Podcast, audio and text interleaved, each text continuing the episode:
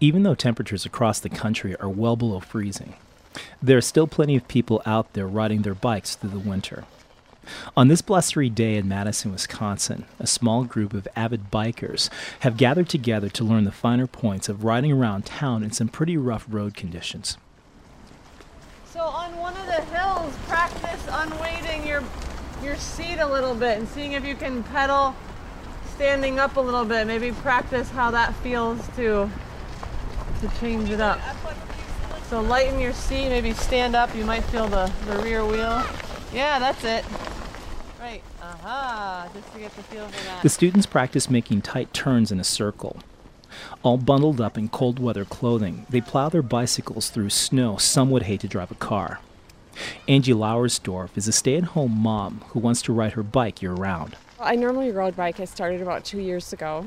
And I just really enjoy it. I usually do it pretty much every day. And I was missing biking, and so I wanted to see if I could get out in the winter and, and do it in the snow. Before Lauersdorf set off on her bike into the snow, she and other members of the class gathered at a local bike shop called Revolution Cycles. Their instructors, India Viola and Ellie Dwyer, offer specialized classes in bike maintenance through a training program called We Are All Mechanics. But on this day, Viola said that the class was all about bike safety while riding through the winter. It seems that a lot of people kind of like the idea of winter cycling, but don't quite know how to start.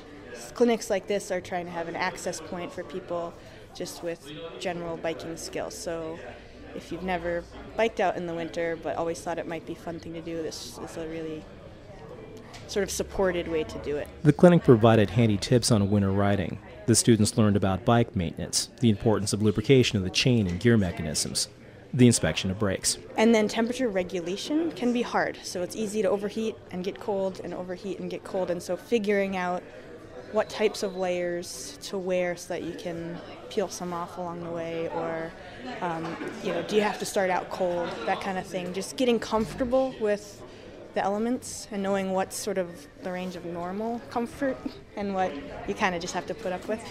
There are some that might suggest that there's nothing normal about winter bike riding.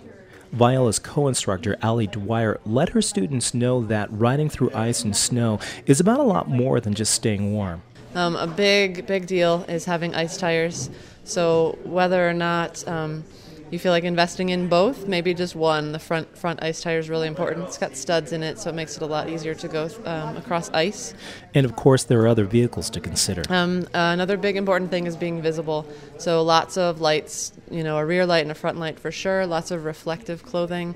Um, is really going to help you be seen by other cyclists and motorists if you're out um, on the same roads that, that motorists are driving on. Even though the price of gasoline is nothing like it was this time last year, there will always be those like Angie Lauersdorf who prefer bikes to cars. For me, it's fun. I mean, I really enjoy being out and I just being outside and the you know the wind when you're biking in your face and just nature kind of just being out there with it for me is the big thing about biking or what I enjoy the most. Um, okay, let's just go on down the path nice and slow. Go ahead. For the Joy Trip Project, this is James Mills.